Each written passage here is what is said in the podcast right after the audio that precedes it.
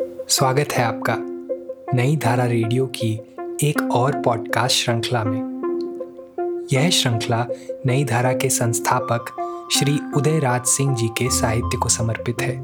उदयराज जी के इस जन्मशती वर्ष में हम उनकी अमूल्य साहित्यिक धरोहर आप तक लेकर आ रहे हैं इस पॉडकास्ट के माध्यम से। सुनना न भूले नई धारा रेडियो पर। नग्न रूप। नरेंद्र?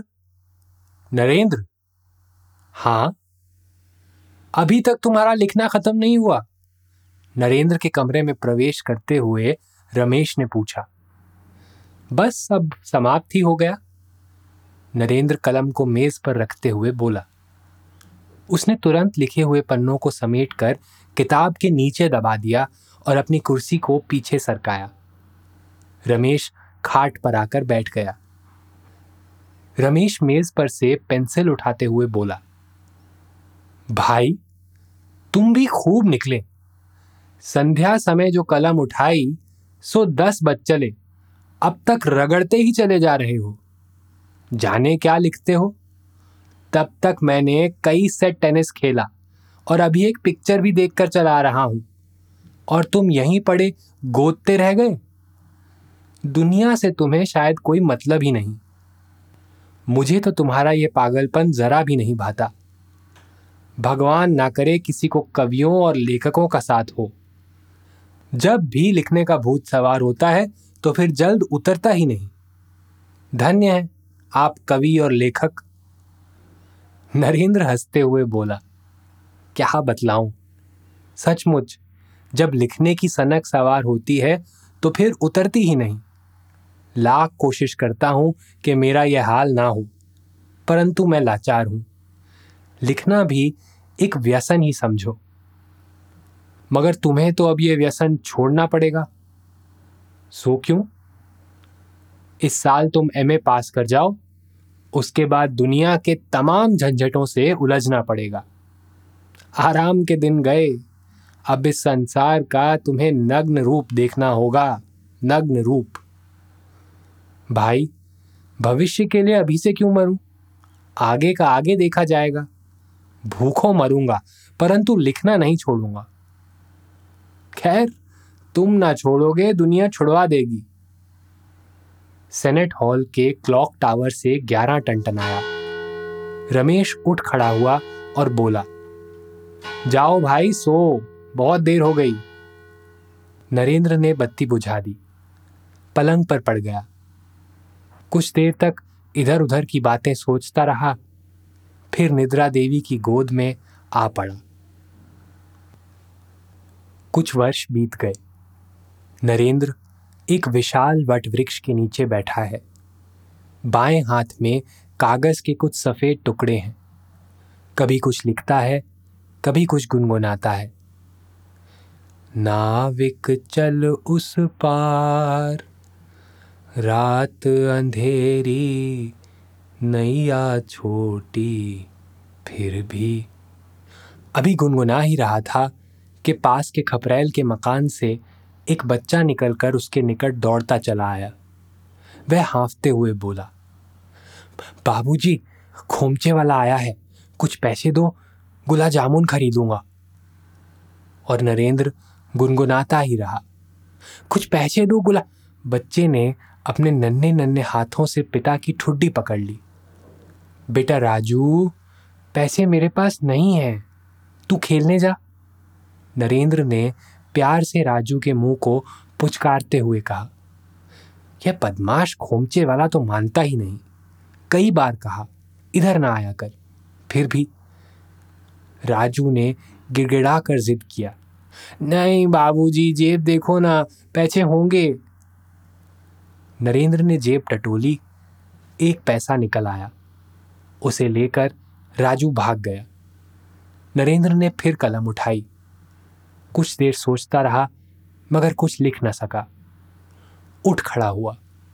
कागज़ और पेंसिल को जेब में रखते हुए बाज़ार की ओर लपका। अभी दो ही कदम बड़ा होगा कि राखी मिल गई। नरेंद्र झट पूछ बैठा। बाज़ार नहीं गई? पैसे भी हों और मुँह बिचका दिया। नरेंद्र तमतमा उठा, मगर करता क्या? फिर शांत हुआ। जेब से कागज़ के पन्नों को निकालकर टुकड़े टुकड़े कर डाले और तालाब में फेंक दिया। फिर कुछ दृढ़ होकर कहा, खैर, हम भूखों मरे, मगर बच्चा कैसे रहेगा? उसे तो कुछ देना ही होगा। अच्छा बाज़ार जाता हूँ। नरेंद्र बाज़ार दौड़ गया। सूबा की दुकान पर पहुँचा, जेब से एक पेंसिल निकाली और दुकानदार से पूछा, भाई, इसका दाम क्या होगा? एक पैसा? दो आने की है भाई। बाबू साहब, पुरानी हुई और यह तो देहाती टटपुंजुआ दुकान ठहरी। पैसे दो पैसे की चीज़ें लेता देता हूँ। यहाँ फैंसी चीज़ों की क्या ज़रूरत? नरेंद्र ने पेंसिल को फर्श पर फेंक दिया और एक पैसा उठा लिया। बगल ही के एक बनिए की दुकान से भूंजा खरीदा और घर की ओर चल दिया।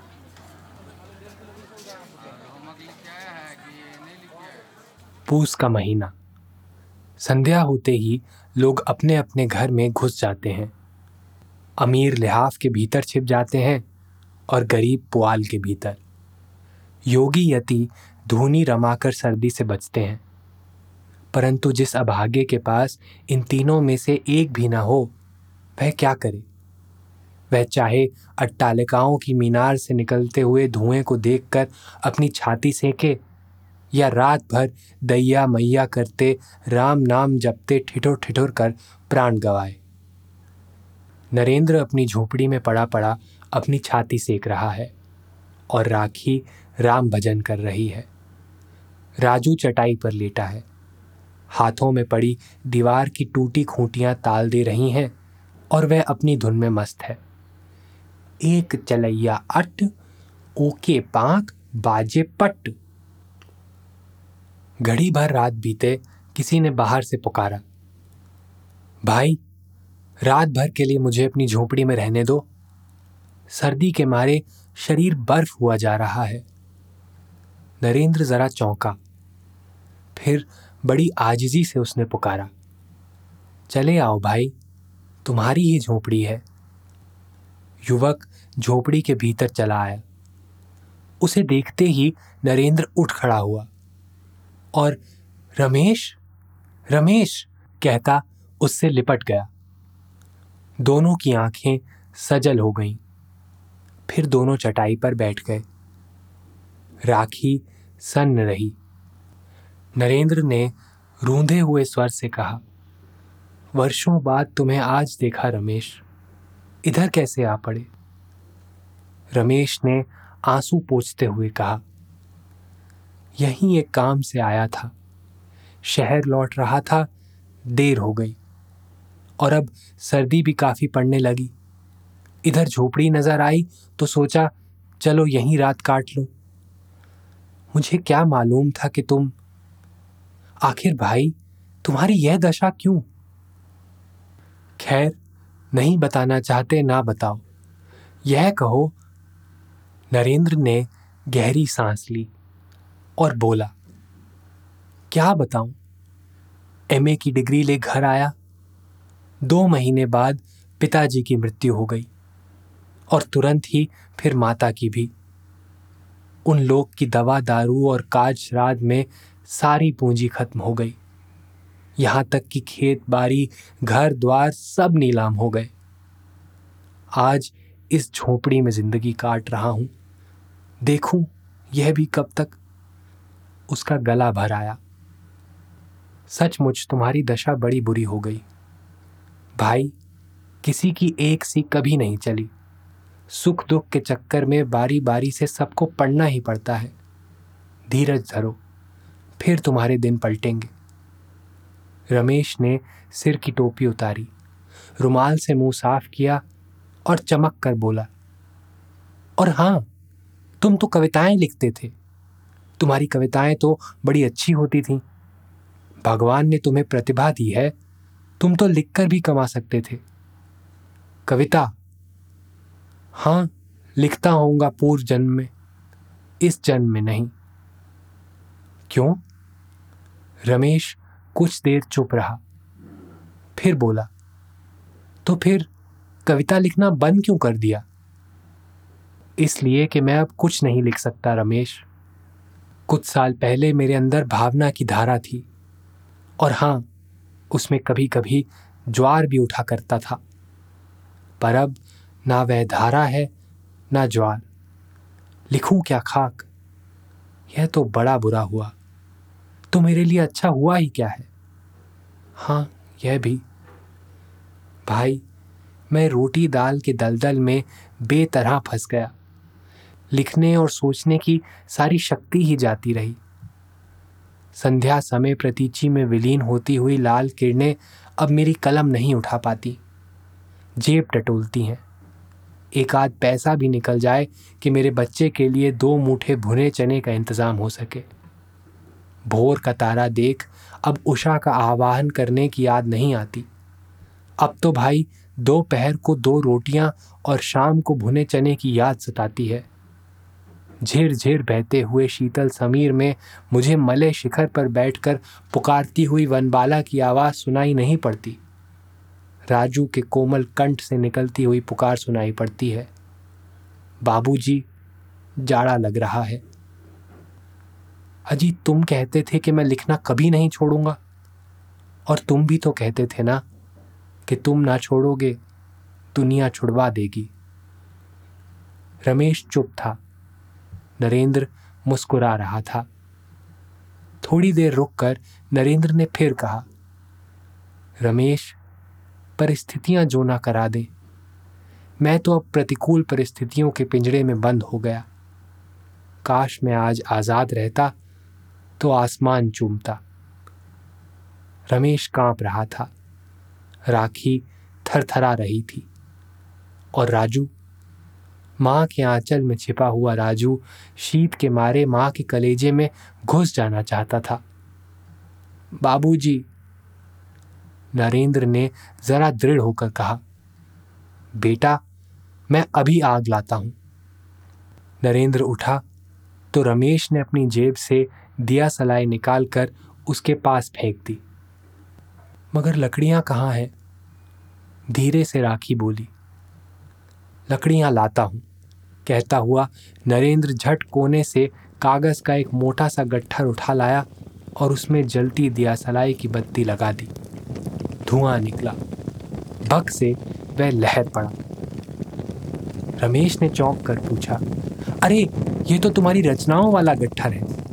यह क्या कर दिया तुमने? वह आग की ओर लपका, परंतु नरेंद्र ने उसे पकड़ लिया। जल जाने दो इन्हें। अब इनका कोई मूल्य नहीं। यह बेकार कागजों का बंडल है। नरेंद्र निराशा के आवेश में कह गया सबों की कपकपी बंद हो गई थी। झोपड़ी गर्म हो गई थी, मगर नरेंद्र काँप रहा था। अब भी तुम काँप रहे हो? रमेश ने बड़ी आजिजी से पूछा। हाँ काँप रहा हूँ। शीत से नहीं, भूत की स्मृति और भविष्य की कल्पना से। बस कागज़ के टुकड़े भर बच गए थे। उनमें भी आज आग लग गई। लौ एक बार भपकी और फिर सदा के लिए बुझ गई। परंतु गट्ठर ज्यों का त्यों पड़ा रहा। केवल रंग काला हो रहा था। अक्षर साफ़ साफ़ नज़र आते थे। न जाने किस आवेश में नरेंद्र ने लपक कर उस बुझे हुए गट्ठर को दोनों हाथों से मींच कर एक खाक के ढेर में परिणत कर दिया। उसकी आँखों से दो बूंद लोर टपक कर उस खाक की ढेरी में भूं भूं करती विलीन हो गई।